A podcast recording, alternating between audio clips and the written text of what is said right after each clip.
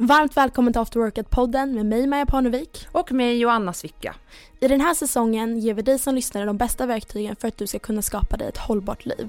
Tillsammans med intressanta gäster och experter kommer vi att i varje avsnitt djupdyka i ett ämne som vi anser vara en viktig pusselbit i helhetsbilden. I dagens avsnitt har vi bjudit in Niklas Almen som är legitimerad psykoterapeut och är specialiserad inom två områden, stress och beteendeförändring. Inom området stress jobbar han speciellt inriktat mot något som egentligen är dess motsats, återhämtning. Om vi återhämtar oss på ett effektivt sätt så kan vi klara av belastningar, prestera väl och må bra.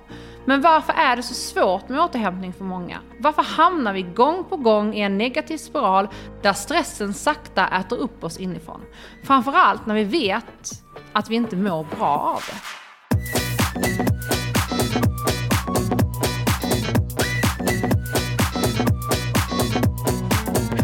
Varmt välkommen Niklas!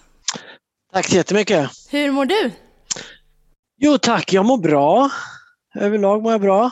Ja, har du kommit tillbaka efter julledigheten? Ja, eh, det har jag gjort. Jag har jobbat eh, ett eh, par dagar. Så det känns bra. Härligt! Ja, vad kul att höra. Eh, för de som inte riktigt känner till dig, vem är du? Ja, jag heter Niklas Almén. Eh, privat, bor i Uppsala. Eh, lever i familj med två, två små barn. Som eh, också en faktor om vi ska relatera till eh, återhämtning. Yrkesmässigt så är jag psykolog och psykoterapeut som ni sa och koll på, vi forskar också och forskar på stress eller då faktiskt dess motsats, eh, hur man återhämtar sig från stress och belastning. Spännande. Under den här säsongen av After Workout-podden djupdyker vi i pusselbitar som vi anser viktiga för en hållbar karriär och livsstil. Så därför vill vi inleda med att ställa dig frågan som vi ställer till alla våra gäster. Varför jobbar du med det du gör idag? Och vad är ditt varför?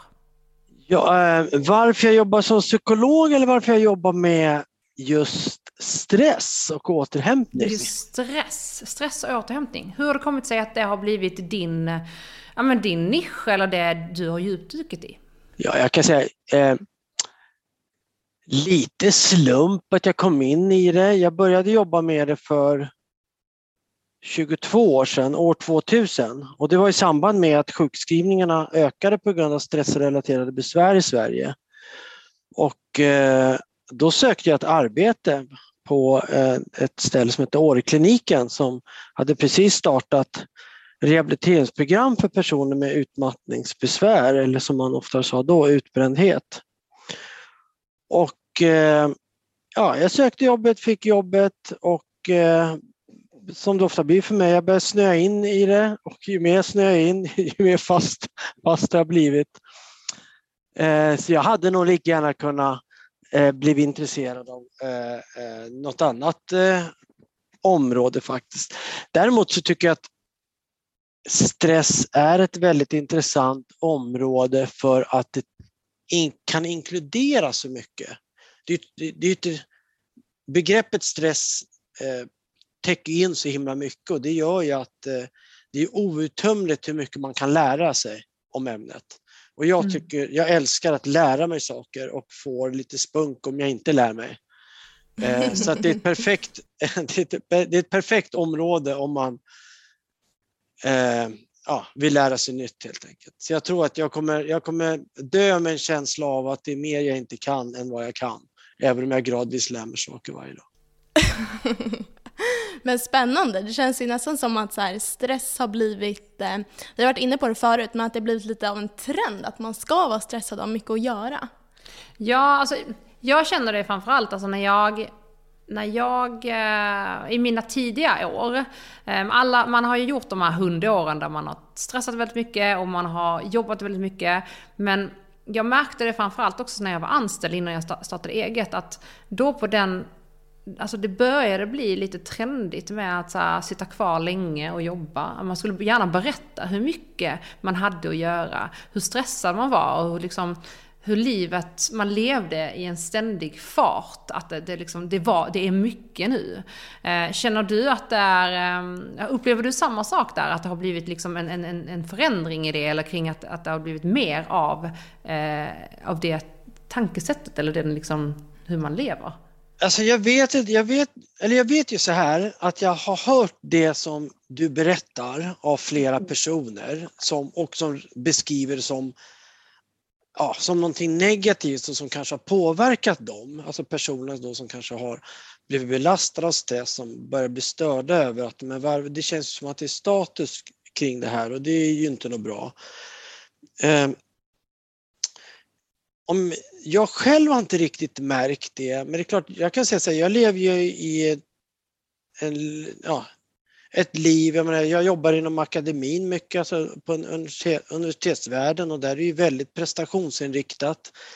Eh, men jag känner inte riktigt kanske igen det där uh, från mitt eget liv då med, med uh, mm. som du beskriver att jag hör ju att många berättar om att man har mycket att göra. Men jag har inte, jag har inte kanske den här omedelbara liksom upplevelsen mm. av att ett sätt att signalera status. Så att det. Antingen har jag missat det, jag kanske feltolkar, eller så, så finns det en variation i ja, synsättet. Eller en variation i målgrupp och var man är någonstans. Så kan det också vara. Det kan det säkerligen vara. För jag tänker det du berättar, det är väldigt likt vad jag tycker många andra har berättat. Så att det, mm. uppenbarligen verkar ju det finnas, det som du berättar. Men jag och Janna lever ju också i en värld där det går ut på att man ska dela med sig om vad man gör och mm. hur mycket man gör och då blir det nästan så här att det blir en sån, sån grej som du beskriver. Mm. Men för att fråga då det här med hur mycket jag gör, är det är själva statusen att vara stressad eller själva statusen att signalera att jag är, jag gör viktiga saker eller jag är eftertraktad eller folk är intresserade av det jag gör eller eh... Jag tror att det är en kombination av allt. Eh, sen så tycker jag i och med pandemin när man har mer och mer varit hemma och kanske inte kunnat göra allt som man har gjort tidigare, att man mer då börjat inse att så här, eh, oj vad jag trivs mycket bättre i att kanske inte göra allt det där onödiga som man la tid på förut och att man mer värdesätter sin tid och värdesätter att faktiskt prioritera ens inre välmående. Ja, och jag, jag tror också det mycket handlar om så här, och, och, nu, nu är jag väldigt specifik i just i vår bransch, men jag, jag tror många känner igen sig där att, mm. att, att man vill vara behövd, eller att man känner sig behövd, eller känner sig viktig på något sätt. Eh, att man har väldigt mycket att göra, att man liksom signalerar utåt att det, det, är eh, mycket att göra, att man har många bollar i luften, många projekt och att, att folk, ehm, att man, eh, vad ska man, jag, gud, jag kan inte hitta rätt ord för det, att, att folk förlitar sig på att, att man, man är där och gör det och att man gör någonting av vikt. Det tror jag många kan relatera till. Men också att många fastnar lite i den fällan att, att jag måste ju alltid prestera. För vad, vad är mitt syfte annars? Får jag fråga, de som du tänker på som kanske berättar om sådana saker. Eh, vad är det för typ av jobb och är det fasta anställningar som de har eller är det projektanställningar? För jag kan tänka att det blir skillnad om man jobbar, har en egen verksamhet. Då kanske inte blir så intuitivt att säga att nej men jag har inte så mycket att göra för att det kan signalera att jag har eh, det är ingen som är intresserad av mina tjänster. Mm. Eller är det, och jobbar man projekt då kanske man också måste visa sig framfötterna mer för att få förtroendet för ett nytt projekt. Eller är det, hör du det där även hos de som har en ja, tillsvidareanställning? Ja, Ja, alltså jag hörde ju väldigt mycket från egna företagare, absolut. Men eh, väldigt mycket av, av, mina kunder, jag jobbar som personlig tränare och väldigt mycket av mina kunder som är fast anställda har den här eh, också. Eh, så det är väl lite blandat, eh, absolut. Det kan jag känna med mig. Jag är egen företagare nu och där är den här ständiga stressen att eh, för att jag ska få in pengar så måste jag jobba för det. Jag måste liksom vara ett steg framför hela tiden. Eh, så där skapas ju en stress på så vis. Men eh, när jag var anställd av ICA till exempel så var jag ju alltså otroligt, otroligt stressad för då hade jag ju liksom en eh, lång, lång, lång, lång lista med saker jag skulle hinna med på min arbetsdag. Och så hanns det inte med och så fick man dåligt samvete och så var man bara stressad och så presterade man inte bra för att man var jättestressad. Och du vet, så här, så att, ja, det är lite olika. Men jag tror att det finns på alla arbetsplatser oavsett fast anställning eller... När, när du hade den stressen med de här listorna, var det då en känsla av att det var status eller upplevde du mer det bara som ett... Nej men då kände man mer att man inte räckte till. Ja, ja.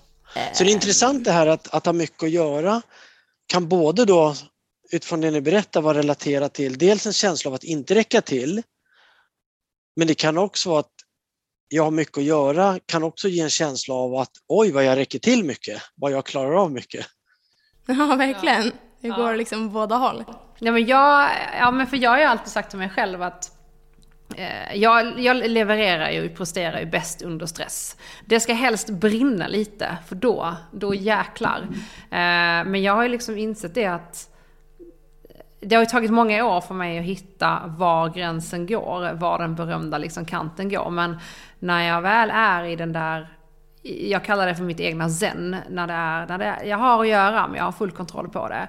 Då eh, har jag den där känslan som du precis sa, att så här, jäklar vad jag är produktiv. Alltså nu, nu går det undan. Rum byggdes liksom på en svickadag.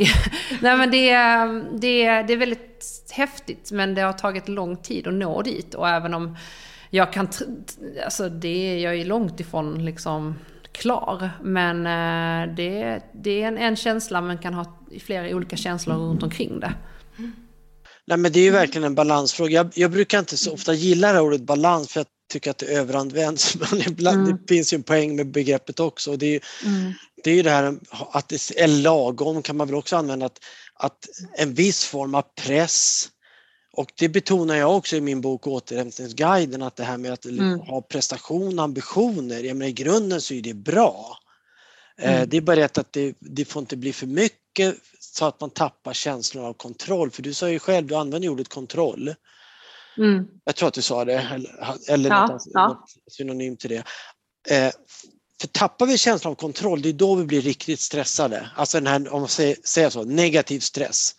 Till skillnad mm. från det du beskriver skulle man kunna kalla för positiv stress, det vill säga du, du har ambitioner, du, liksom, du har en viss uppvarvning, du har ett engagemang, du, du har ett på, du är, på, du, du är aktiverad.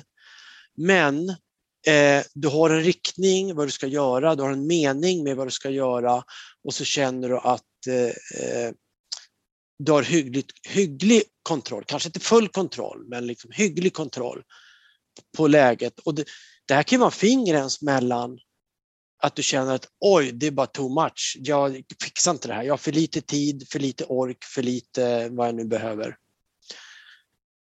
Så att en fin, mm. fin, fin gräns. Eh, och att lösningen är ju vanligtvis inte att göra sig arbetslös eller att inte prestera. Eller eh, att, för ibland kan det bli så att man kan hamna från högerdike till vänsterdike, från att det har varit för mycket och så försöker man då, för att undvika det, så vill man skala av jättemycket och sen så blir det tomt och meningslöst istället.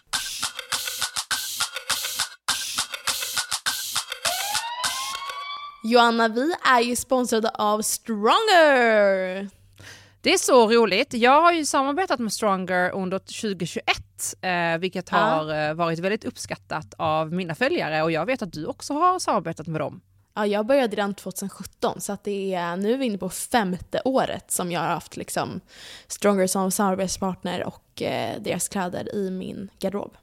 Men ska vi bara recappa lite för folk som inte vet vad det här är för märke? Ja, absolut. Det är ju träningskläder som passar kvinnor, i de som vill träna mycket, de som kanske vill köra lite lugnare livsstil. De har ju så här äh, chillkläder, Nej, de har ju typ allt. Men det som är med Stronger är att de riktar sig ju liksom till den moderna eh, aktiva kvinnan. Eh, men de har också börjat så här eh, nosa lite på eh, friluftsliv. De har ju de här, de här härliga fleecetröjorna. De har jackorna. Jag gjorde ju samarbete mm. med en av deras outdoorjacka. Den är Västar. väldigt härlig. Mm. De de, de, funkar otroligt bra både i gymmet men också utomhus. Så att eh, det är liksom brett sortiment på bra kvalitativa träningskläder. Verkligen. Och vi har ju en kod till alla våra lyssnare och det är afterworkout20 som ger er 20% rabatt på deras sortiment. Vad har du beställt? Jo men jag har beställt deras Embrace Tights som jag redan har kanske fyra färger av tror jag redan hemma, så jag har beställt två till.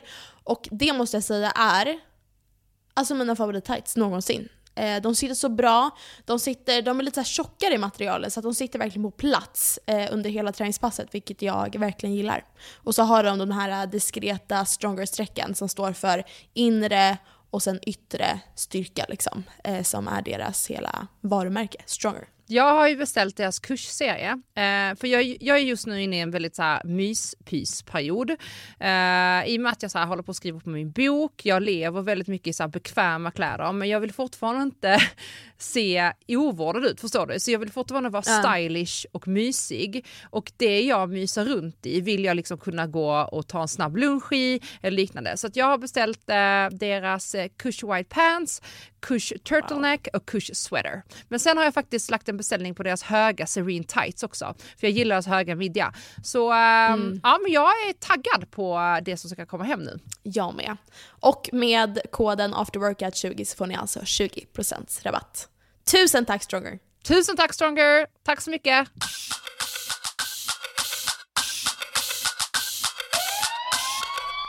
Ja men hur länge kan man ha egentligen så positiv stress innan det övergår till negativt? Alltså hur länge kan man vara i den här produktiva mindsetet med ett hjärta som bultar lite extra innan det rinner över till det här äh, nej nu jag har jag varit för stressad alldeles för länge. Liksom. Ja, det, finns väl inga såna, det finns väl inga sådana gränser egentligen att man klarar i 7,3 dagar eller 4,2 mm. år eller något sånt.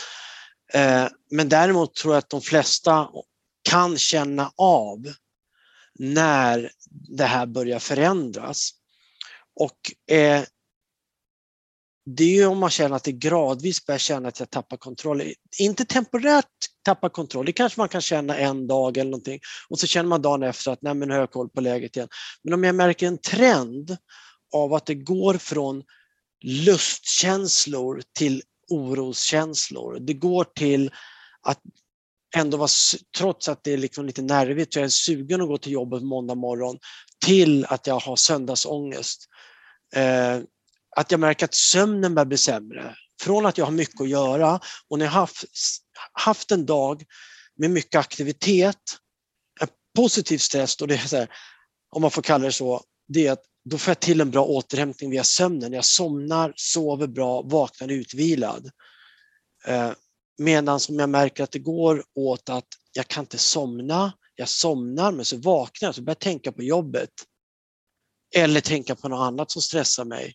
Och så vaknar jag för tidigt. Så att när de positiva upplevelserna börjar ersättas med negativa upplevelser och återhämtningen börjar störas, så att jag kan inte riktigt koppla av. Att trots att jag gjort det här idag och egentligen borde känna mig nöjd, så när jag kommer hem så kan jag inte koppla av utan jag är uppvarvad och jag är rastlös och kanske lite nervös inför morgondagen och sen så sover jag dåligt. Så när det, saker och ting börjar bli sämre, hälsan börjar bli sämre, återhämtningen börjar bli sämre och jag märker att det inte är temporärt bara just idag eller imorgon utan ja, jag märker att det, liksom, det är en trend här. Då är man ju mm. på väg in från det ena som då är bra till det andra som är eh, dåligt. Men som du sa där, att eh, när man börjar känna av den här trenden, att man inte ska liksom skala av allt för mycket för då kan det bli en, ja, men ett tomrum, att man inte känner sig behövd. Det i sin tur kan ju skapa sig en stress. Vilka åtgärder skulle du säga att man bör vidta när man börjar känna av de här varningssignalerna? Eh, det ena är väl att överhuvudtaget liksom reflektera kring, eh, är jag på rätt sida? Är det, är det får jag till min återhämtning? Eh, det jag håller på med, känns det meningsfullt? Är det rätt sak jag håller på med? Att man kontinuerligt, så att det inte är så här, men jag gör det här fast det känns meningslöst eller jag gör det här bara för att jag känner mig pressad. eller jag gör det här bara för att jag känner mig skyldig eller dåligt samvete. Så att man känner att man gör någonting som ändå är i linje med hur man vill leva sitt liv. Att det här, jag vill lägga in energi i det här. Eh, så reflektera kring det, reflektera kring, får jag till min återhämtning? Om jag märker att det inte riktigt det som jag skulle vilja ha det, då är det viktigt att fundera kring, är det här bara temporärt? Är det bara idag? Är det bara den här veckan? Eller är det så att jag märker att nej, det här är inte tillfälligt utan det är ett mönster.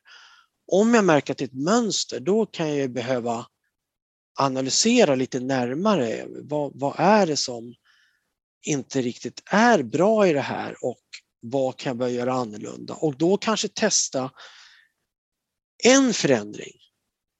Inte helt plötsligt göra en radikal förändring, att jag måste byta mm. yrke, utbilda mig, skilja mig, eh, måste leva livet på ett helt annat sätt. Att inte mm. överdramatisera utan bara säga att ja, det går åt ett håll som inte är önskvärt. Och vad finns det för möjligheter? Vad finns det för saker jag kan skruva på i livet för att se att det... För ibland kan det vara så att det bara krävs en förändring. Mm. Mm. Mm. Så, börjar gå, gå åt rätt håll igen. Alltså, det, det, jag kan eh, skriva under på det. För att, alltså det, det, jag kan ta det här som ett exempel. För att vi, eh, jag hade haft en eh, väldigt stressig och ja, men påfrestande höst. Och så um, sa jag till mig själv att efter nyår så um, kommer jag ha uh, två, tre månader som är lite lugnare. Dels för att jag, dels för att jag skriver en bok och det, det, det, det tar mycket tid och energi. Men framförallt för att jag känner att jag börjar känna den här jag var, jag, det där puls, pulsen och det här lustdrivna och det här, den, den kreativiteten jag kände när jag kom hem och på kvällarna och framförallt på morgonen när jag vaknade, den fanns inte utan istället kände jag bara att Alltså jag vaknade med andan i, hand, i halsen. Eh, och eh, då bestämde jag mig att redan liksom i början på november och december börja så förbereda för att trappa ner i januari. Eh, och sen är det så roligt för att eh, jättemånga runt omkring mig i min, i min närhet har varit så här, skulle inte, du, skulle inte du ta lite ledigt? Skulle inte du? Jag bara, jo men det gör jag och det har jag gjort. Men jag har testat det här att gå från 100 till 0. Och i och med att jag är en person som gillar att ha väldigt mycket att göra och det, det som är min så här lägsta nivå kan, kan ju vara någon annans högsta nivå. Så att jag har en väldigt hög tröskel. Men så nu så inser jag att om jag bara tar bort till exempel 50% av det som, av mitt vanliga eh, arbetsbelastning, då eh, någonstans, det är ju som en nästan 100% Eh, för många andra, men för mig kommer det vara fullt tillräckligt nu och jag får fortfarande känna det här att jag får vara kreativ och att jag får liksom tid och rum för att faktiskt så här, återhämta mig. Men jag faktiskt får göra, vilket är det att jag mår bra av. Så att jag, eh, ja, jag insåg liksom det här att, att, att jag får ta det i små steg. Eh, än att bara säga nej jag ska inte göra någonting. Eh, eller jag ska, jag, jag, ska ta bort allting. Så att eh, det, jag kan verkligen, så att det du säger, jag kan verkligen skriva under på det. Att det, det, det funkar verkligen och det, det går. Ja, och det jag kan ju relatera det här till en sak och det, eh, det är ju eh, heltidssjukskrivning. Mm. Som ibland kan ske om det har gått väldigt långt för en person i, i ohälsan. Och eh, det är klart att det kan fungera för vissa personer men i det stora hela så är inte heltidssjukskrivning förenat med hälsa och välmående. Och det tror jag är för att bara sätta på en total off-knapp och kanske få ett allmänt råd. Nu, nu ska du bara ta hand om dig själv och ta det lugnt i en månad. Eller två månader. Majoriteten och speciellt om man är en person som har levt ett väldigt aktivt liv och det har varit den livsstil man har haft så är det som att sätta en person egentligen i en stresssituation. Mm. Att mm. säga att gör inte någonting, fast det kan te sig som att jag sätter dig i en lugn situation.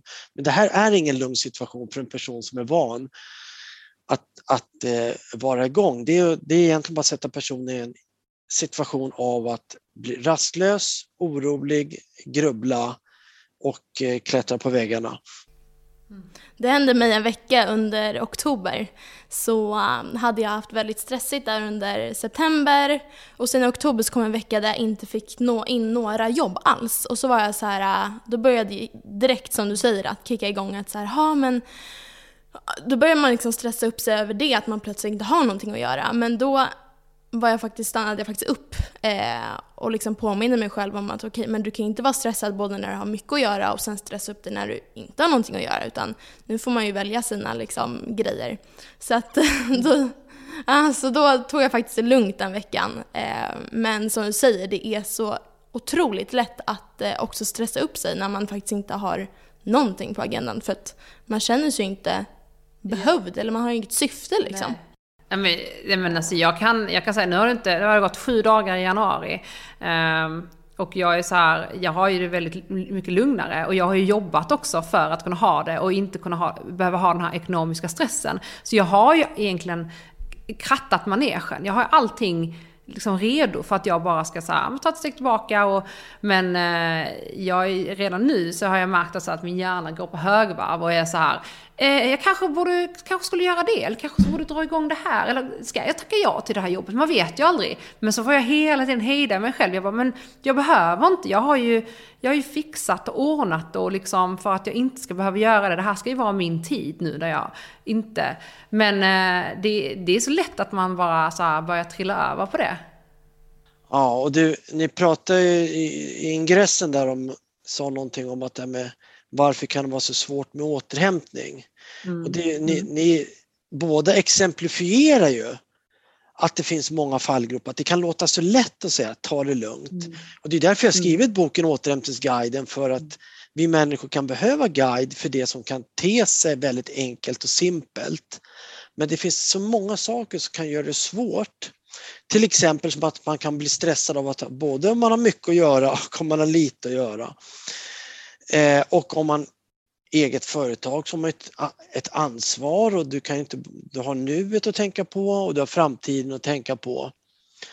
Eh, så att det finns och, och tankemässig stress som kommer med det här. Att, och vi har ju ingen avstängningsknapp för huvudet så att vi bara kan trycka på paus utan det som sker där det, det, det är ju rätt hög grad utan vår egen, utanför vår egen eh, kontroll. Och det finns ju ett begrepp som har börjat användas i återhämtningsforskning och det är the recovery paradox.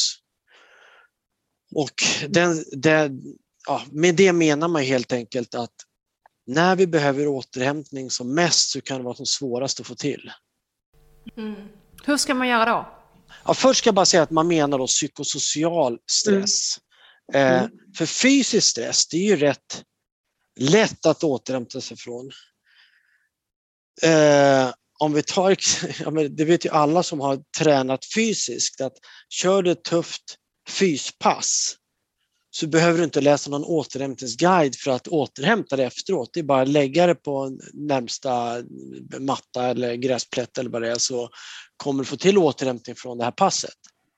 Mm. Men den psyko, psykologiska eller sociala stressen den är mycket, den är mycket tankemässig. Eh, att tankarna följer med. Du, du, har ett, du har ett jobb och så lämnar du jobbet. Ja, du kan ju fundera på jättemycket. Gjorde jag rätt?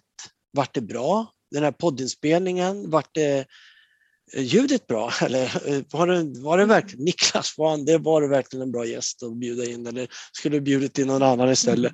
Alltså vi kan fundera på vad vi har gjort. Vi kan fundera på framtiden. Vem ska vi ha i nästa poddavsnitt och har vi planerat tillräckligt för eh, våren här? Så vi kan fundera på historien, vi kan fundera på dåtiden, vi kan även fundera på nu. Så vi kan, tankarna kan finnas med hela tiden. Även om du har gjort ett jättebra jobb så kan du tänka, ja, jag är jättenöjd med det här.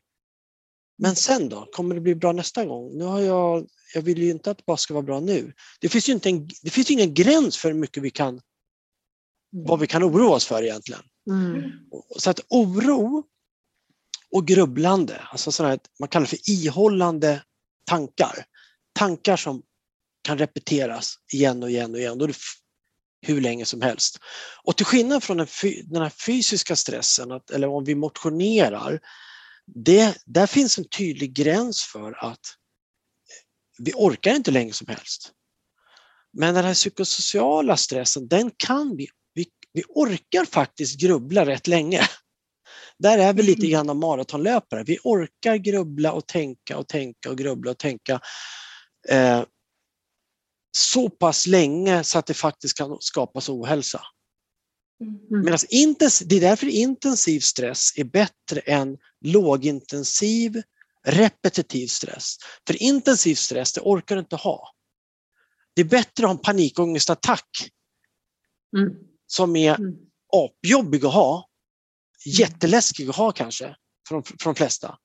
Men för hälsan är det ingen fara utan du får det här jättepåslaget och sen kommer du efteråt bara känna det helt slut och så kommer du få en automatisk återhämtning efter när den är över. Medan den här oro, älta, grubbla. Blev det där bra? Hur ska jag göra imorgon? Hur ska jag göra med det? Den kan vi hålla på med så länge så att faktiskt vi hinner utveckla ohälsa innan vi slutar upp med det där. Och sen kan vi ändå utveckla ohälsa och fortsätta med den här stressen i alla fall. Ja, men hur lär man sig att, eller finns det några knep för att kunna tygla det där på något sätt? Alltså en, ja, en aspekt är väl bara att man märker, försöker märka av om det finns mycket av den här eh, tankemässiga stressen så att man blir medveten om att stor del för jag skulle säga så här, för de allra flesta människor som har utvecklat stressrelaterad ohälsa så är det minst lika mycket tankar och den Tänker vi på det här då kommer vi också aktivera kroppen så att den är liksom lite stressad hela tiden och då ställer det sig i vägen för återhämtning. Och för de allra flesta skulle jag hävda vid stressrelaterad ohälsa så är det mer det här innan och efter faktiska prestations och stresssituationer som förklarar ohälsan snarare än de situationer där du verkligen gör saker.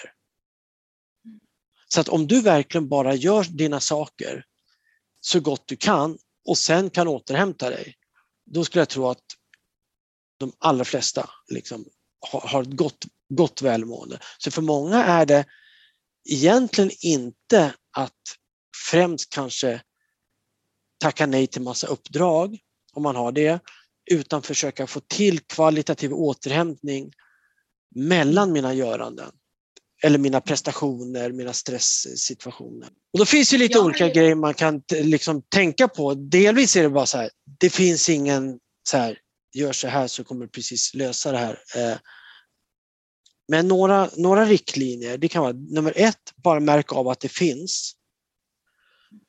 Så att jag kan märka om, om jag sitter i soffan och så kollar jag på Netflix.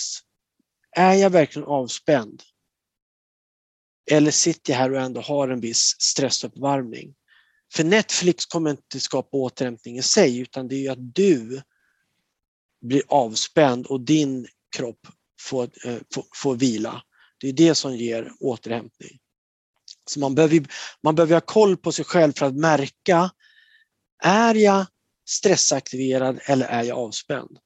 Om man varit stressaktiverad väldigt mycket under många år, då kanske man till slut knappt vet vad det är att vara avspänd. Och då kan det vara bra att man på något sätt, inte vet jag, lär sig någon avslappningsmetod eller går till någon som kan hjälpa en att vid något tillfälle bli riktigt avspänd, göra någonting som bidrar till att jag känner mig riktigt avspänd så att jag kommer ihåg hur det är. Och sen försöker skapa några tillfällen varje dag när man är avspänd. Mm. Så nummer ett är då medvetenheten. Sen kan man ha lite olika idéer kring då, hur kan man skapa eh, eh den här möjligheten. Och jag brukar ju rekommendera någon form av avspänningsprogram. Till exempel tillämpad avspänning som jag beskriver i, i, då, i återhämtningsguiden, men det mm. finns andra bra program också. Och sen brukar jag också råda till att inte bara tänka vad jag inte ska göra. Så här, passivitet, jag ska inte jobba, jag ska inte göra det, utan mer tänka på vad ska jag göra? Mm. Vad, vilken typ av aktivitet kan hjälpa mig att verkligen bara bli avspänd? Och tips då, det är att välja en aktivitet som fångar ditt intresse. Så kolla inte bara på Netflix eller vad det nu är för program, eh, vad du nu tar del av som du är halvhjärtat i, utan hellre någonting som du går in helhjärtat i. För går du in helhjärtat och tar del av det här, då kommer du kunna få distans till det som stressar dig.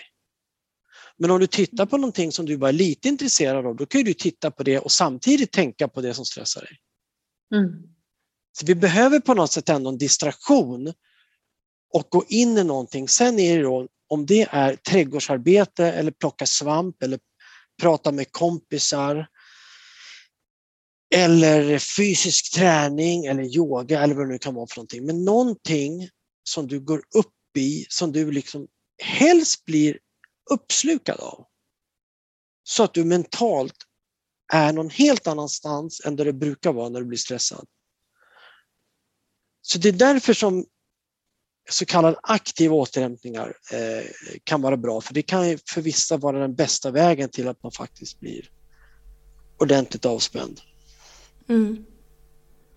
Det fick jag tipset om när jag var väldigt stressad i eh, gymnasiet. Att, eh, det var ju så som jag fastnade för träning för min egna del. Att, eh, då gick jag till en psykolog som sa att, så här, att när man är stressad, det är samma sätt som när du kör högintensivt på gymmet. Alltså det är samma kroppsliga reaktion, att hjärtat börjar slå snabbare och hela den biten.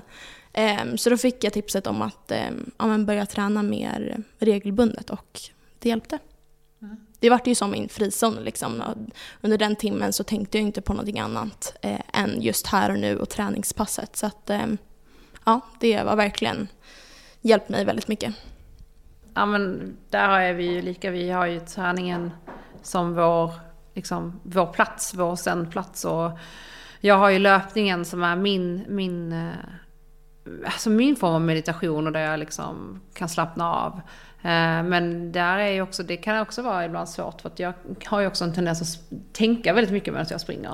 Eh, men där har jag hittat bilkörning. Jag, ja, nej, men den är sjuk. Jag har kommit fram till att jag eh, inte tänker på någonting när jag kör bil. För att jag lyssnar inte på någonting. Jag, ingen podcast, ingen musik. Eh, men i början var det ganska läskigt för jag kunde inte komma ihåg att jag hade faktiskt de facto kört bil. Men jag är så uppslukad av att köra bil att jag blir helt nollställd. Att jag, det, är jätte, det är jätteläskigt. Jag typ, eh, men ja. Det är inte så att jag är någon fara på vägarna. Jag kör väldigt bra bil. Men det är som att jag inte, jag tänker inte alls. Får jag fråga, när du, har, när du nu har kört klart, ja. hur, kan, kan, du, hur känns det då? Hur känner du i kroppen när du har kört klart? Nej men jag är lugn.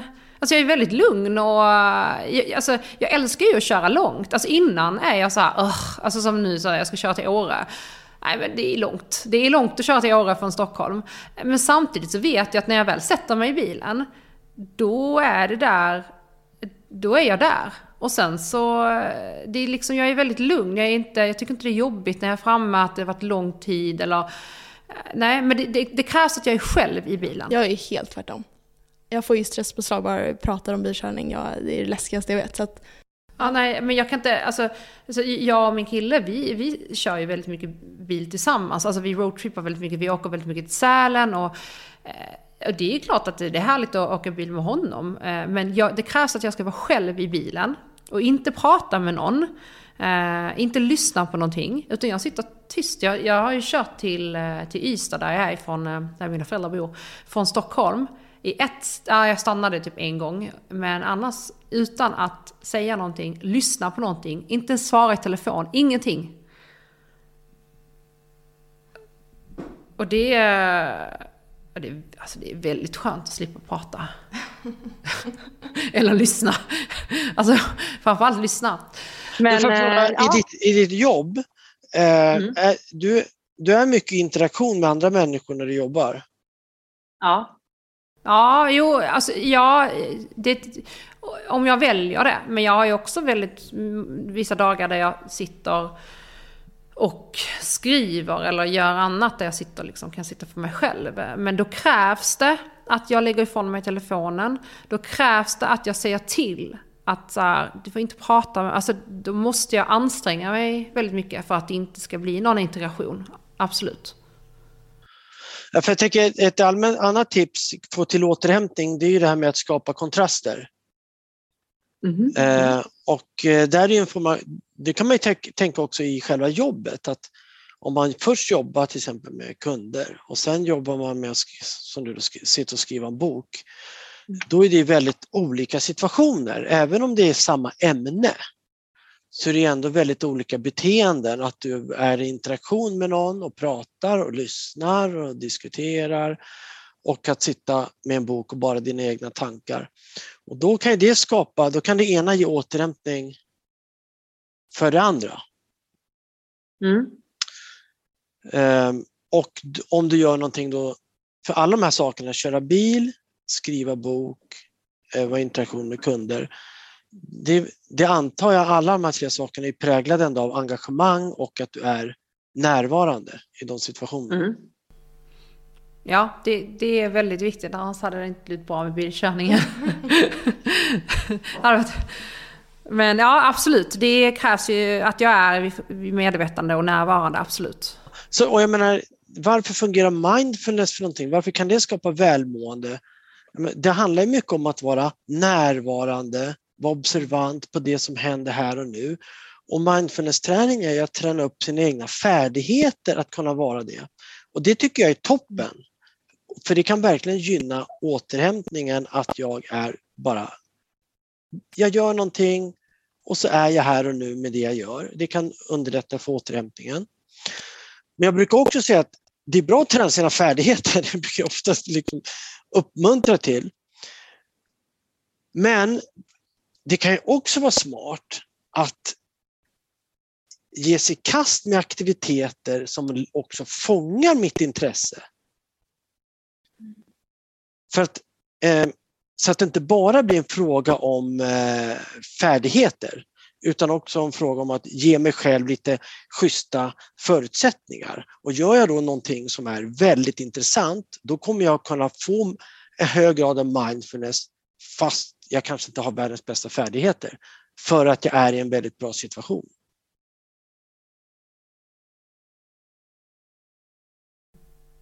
Jag har ju en teori, Niklas, om att eh, mycket av den stress som finns idag lite handlar om en dålig självkänsla. Att, så här, att man stressar i onödan för, ja, men just för typ prestationsångest, att man vill prestera för att känna sig tillräcklig. Vad, vad tror du om det? Ja, eh, jag har, har det, det är i linje med teori jag har. Jag har, jag har skrivit en bok som heter Stress och utmattningsproblem. Och där beskriver jag någonting som kallas för inom kognitiv terapi för villkor, villkorsantaganden. Och eh, det är helt enkelt att man lever efter vissa villkor och då eh, har beskrivit villkoret ungefär så här. Eh, för att duga eller för att bli accepterad av andra människor så måste jag till exempel alltid ställa upp eller så måste jag vara jätteduktig eller så. Så har man massa villkor som någonstans är prestationsrelaterade eller stressrelaterade eh, som gör det lite hotfullt att återhämta sig. För det här är villkorat, för alla människor vill känna sig accepterade, alla människor vill känna sig dugliga.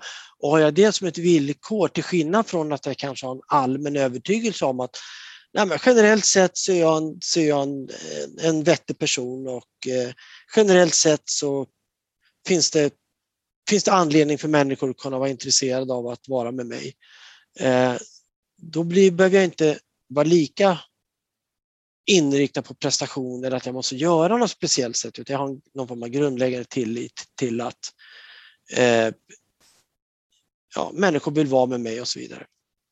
Men om jag har det här villkoret att jag måste göra det här för att få det här.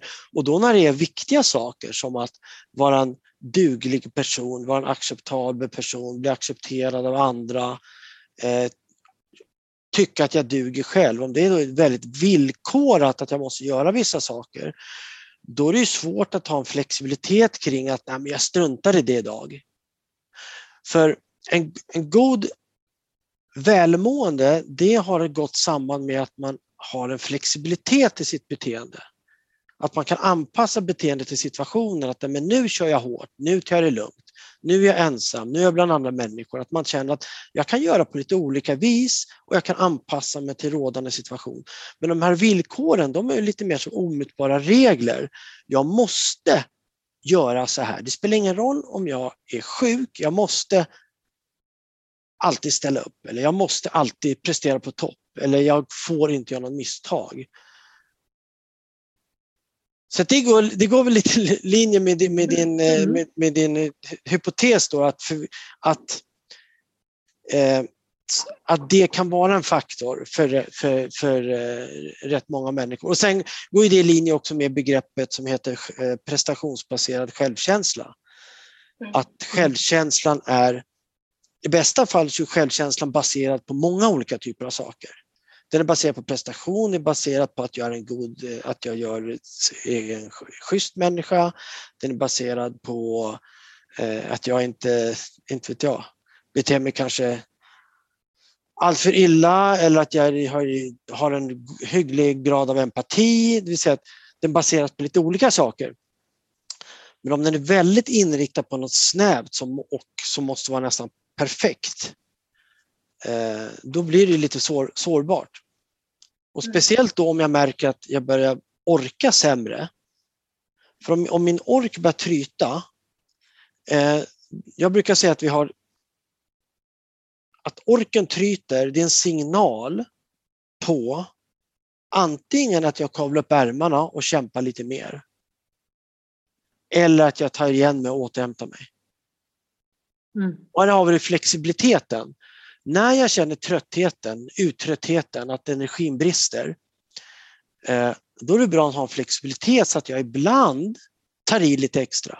Om jag är med i OS och ska springa 800 meter och så har jag tagit mig till final på 800 meter. Det här är min enda chans i livet kanske att prestera på ett OS. Och så blir jag, och så jag, jag menar, i OS, jag kommer vara svintrött. Kanske när det är 300 meter kvar. 400 meter, 800 meter och speciellt 400 meter häck brukar anses som så det jobbigaste man kan göra. Det är inte relevant att 100 meter från mål reflektera kring jag är trött, jag behöver återhämta mig. Utan naturligtvis, du kavlar upp ärmarna och försöker prestera vad du kan och så återhämtar du och går till mål. Så att regelstyrt, så här, jag måste göra så här. Det är det vi kan behöva rycka upp. Det blir lika, det blir lika problematiskt att tänka att jag får aldrig vila. Mm. Som att säga att jag måste alltid vila när jag blir trött. Mm. Eh, så flex, flexibiliteten och det här med att eh, prestationsbaserad självkänsla och så vidare. Att jag duger bara om det liksom blir perfekt och så vidare. Det är, det är ju motsatsen, att det blir det är inflexibelt. Ja men exakt.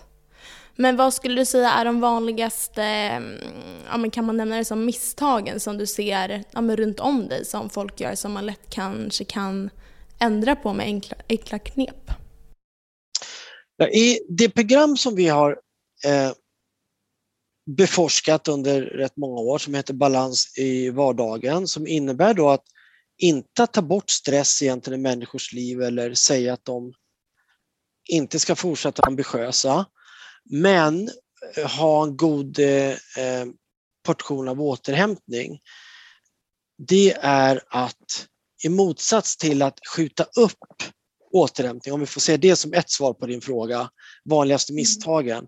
Skjuta upp, vänta på det perfekta tillfället att mm. återhämta sig. Perfekt tillfälle att återhämta sig när jag har gjort allt och jag har ingenting kvar att göra. Alla mina att göra-listor, det är avbockat. Eller jag känner mig redan avslappnad, nu ska jag, nu ska jag återhämta mig. Eller det är fin sommardag. Man, man vänt, att vänta på liksom något perfekt det vi gör i vårt program, har gjort i vårt program, det är att uppmuntra människor i motsats till det. Det är att försöka få till en till två kvalitativa återhämtningar varje förmiddag, varje eftermiddag, varje kväll.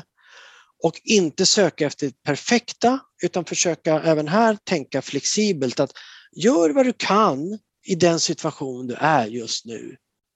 Sen om det är fem minuter återhämtning eller en halvtimme. Men gör någonting på bästa sätt du kan, men under rådande omständigheter. Och så få mm. till så att det blir ungefär som en god kosthållning. Lite spritt mm. över dagen, lite olika innehåll. Man behöver inte äta perfekt, men det är bra att man inte äter allt på lördagar utan man sprider ut det. Man har lite variation i, i, i innehåll. Eh, inte vara rädd för fett, eh, äta fibrer, ja ni vet. Mm. Och inte ja. överdriva heller där. Att, eh, det finns ju ett samband mellan att sova jättemycket och ohälsa. Vi tänker ju mm. automatiskt att sova för lite är dåligt för hälsan. Men sova supermycket inte, har inte heller samband med, med, med hälsa. Så man behöver inte överdriva men mm. ja, jag, ja, det är därför jag brukar mm. jämföra med kosthållning för de flesta tror jag ändå har en rätt sund idé kring vad är vettig kosthållning? Ja, vad betyder mm. det åt, om vi tänker det i återhämtning då? Om vi ska applicera det på verkligheten, jag vet att ehm, eh, framförallt skolan har ju varit eh, på tablån gällande stress eh, nu på senaste, att det är väldigt mycket betygshets och stress kring det och vad ska man göra egentligen och sådär. Eh, och ett tips som du nu gav, eh, om jag bara ska ta det till eh, praktiken, det är ju att som du sa, att göra så här mikroåterhämtningar. Att under tiden man sitter och pluggar, har man jättemycket, är jättestressad, ja men ta ett varv runt kvarter, kvarteret, promenad, fem minuter. Eh, och sen så var jag på banan ganska snabbt efter det. Det är ett jättebra tips. Ja, men visst är, det, visst är det spännande ändå att vi ibland kan tro att det behövs så himla mycket och mm. bara vi bryter, bryt situationen ett tag. Bryt situationen så får du chans för återhämtning. Så att egentligen är det enkelt, fast det svåra kan vara enkelt. Du har suttit ner och du gick. Du var inne kanske, du gick ut. Mm. Så det är mycket kontraster, att göra annorlunda en stund och bara bryta den process som du är i. Mm. Kan, och till och med kan vara fem minuter. Sen när du ibland går ut fem minuter så kanske du tycker att det var så skönt så att du kanske går och tar 15 minuter. Det, det kan man applicera på så otroligt mycket. Bland annat så här, men, ja, men dels träning. Alltså det, jag vet så många gånger när man känner så här, men det, det, går inte. Man ska kanske göra ett lyft eller det, man håller på med en intervall eller liknande. Det går inte. Man, man fastnar i en negativ spiral och man bara, nej men det går faktiskt inte. Då brukar jag säga så här, men bryt. Gå ifrån stången. Gå ifrån, gå av banan, gå, kliv av, gör någonting annat, gå och fyll på vattenflaskan. Eh, gör någonting helt annat och sen gå tillbaka. Så det, det är väldigt relaterbart. Och jag tror vi, vi är så många som behöver till oss det, att det, det behöver vara. Det, det, är ju inte Mount Everest. Nej, Nej men det är, det är absolut. Bryt om du märker att det liksom har låst sig, att du inte orkar. Du får inte till det på det sätt du önskar. Och jag menar, ibland är det bra att vi kämpar på, men ibland mm. eh, kavla inte upp ärmarna utan Nej. lämna Lämna mm. situationer och du kommer oftast ha möjlighet att ta dig tillbaka. Det, vi ska mm. inte, det kanske finns också att vi ibland blandar ihop att ta ett break med att ge upp. Mm. Eh, så här, du ger inte upp, du bara lämnar situationen, får nya perspektiv. Eh, eh, bara det så att du går ner i stressnivå och går du ner i stressnivå så kommer du få tillgång till din frontallob. Det vill säga mm. dina kloka tankar, kreativitet och så vidare. För den går ju förlorad när vi liksom bara matar på. Mm. Nej, det vet jag att eh, när min eh, mamma, jag bodde hemma då när jag gick i skolan, så sa hon så här, men ta liksom fem minuter runt kvarteret. Och så, min första instinkt var ju så här, men vadå, då missar jag ju fem minuter av plugg liksom. Eh, men efter den här promenaden, alltså fan vilken ny energi man hade, ett helt annat fokus och liksom det hjälper ju verkligen att ta det där breaket. Oavsett om det är fem minuter, en halvtimme. Jag tror att det är, du, du svarar lite på din egen fråga, där, vad är vanliga misstag? Det här är väl ett till misstag då att, att tänka så här att det här, den här tiden kan jag inte göra mig av med. Jag kan inte lämna den här situationen och förlora fem, sju minuter eller vad det är för någonting för att jag har tidsbrist. Och så, tänk, och så missar vi ja, att men de här fem minuterna är ju kanske den bästa investering du kan göra för att du ska få tillbaka din prestationsförmåga. För återhämtning handlar inte bara om att må bättre, det handlar ju om att få tillbaka också sin prestationsförmåga. Mm. mm. Och då kommer du kunna använda resterande kanske 25 minuterna på ett helt annat sätt än om du bara kört på. Mm. Så att det, men, och det här du, du har gjort erfarenheten.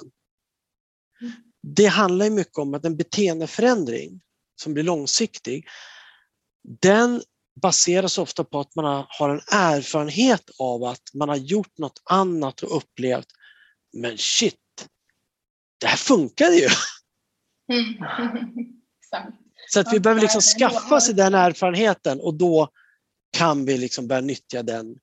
Det är då vi börjar tro på den. Att någon har mm. sagt det. Det spelar ingen roll om, om, om, eh, vem som har sagt det. I princip, om det inte man har någon egen guru. Så, så annars ska jag säga att vi litar mest på våra egna erfarenheter. Det här mm. funkar det för mig, ja då vill jag fortsätta med det. Och sen har vi det som kallas för generalisering. Du tog fem minuter paus från ett skolarbete, gick och tog en promenad. Det funkar. Då kommer du också generalisera. Aha, skolarbete, men då kanske det funkar med yrkesarbete också. Mm. Och ta en promenad fem minuter, det kanske fungerar då och också ringa en kompis i fem minuter eller lyssna på musik i fem minuter. Och börjar vi generalisera och bredda, då behöver vi kunna få en jättegod användning av den här, om får kalla så, principen. Mm. Ja men verkligen. Jag tycker det här är så otroligt intressant. Jag, ja, nej, men jag, jag, tycker det är ett väldigt intressant ämne och jag önskar att, att vi hade kunnat prata mer om det. Um, men vi behöver runda av. Um... Nej men i varje avsnitt så avslutar vi med att vår gäst får utmana våra lyssnare med någonting relaterat till eh, veckans ämne som i det här fallet är stress och eh, återhämtning. Så Niklas, har du någonting som du tror att eh, våra lyssnare skulle behöva utmanas med? Ja, eh, då skulle jag ge utmaning att testa ett enkelt recept som jag tänker också relatera till ert intresse med träning och er, er podd. Och det receptet, återhämtningsreceptet, det är att när man ska, när man ska återhämta sig eller göra det lite tidigare än man brukar göra. Vänta inte riktigt lika länge som du brukar. Så test, nummer ett, testa att återhämta sig lite tidigare. Nummer två, testa receptet att en enkel fysisk aktivitet och sen sätta sig eller lägga sig för att slappna av. Och enkel fysisk aktivitet här, det kan vara det kan faktiskt vara en minut. Det kan vara att göra 20 upphopp. Det kan vara mm. att gå i trapporna upp och ner i 30 sekunder. Bara att du, du aktiverar, du ska aktivera så att pulsen drar igång. Så mm. aktivera dig så att kroppen, du har gått från stressläge och så aktiverar du dig på ett enkelt sätt.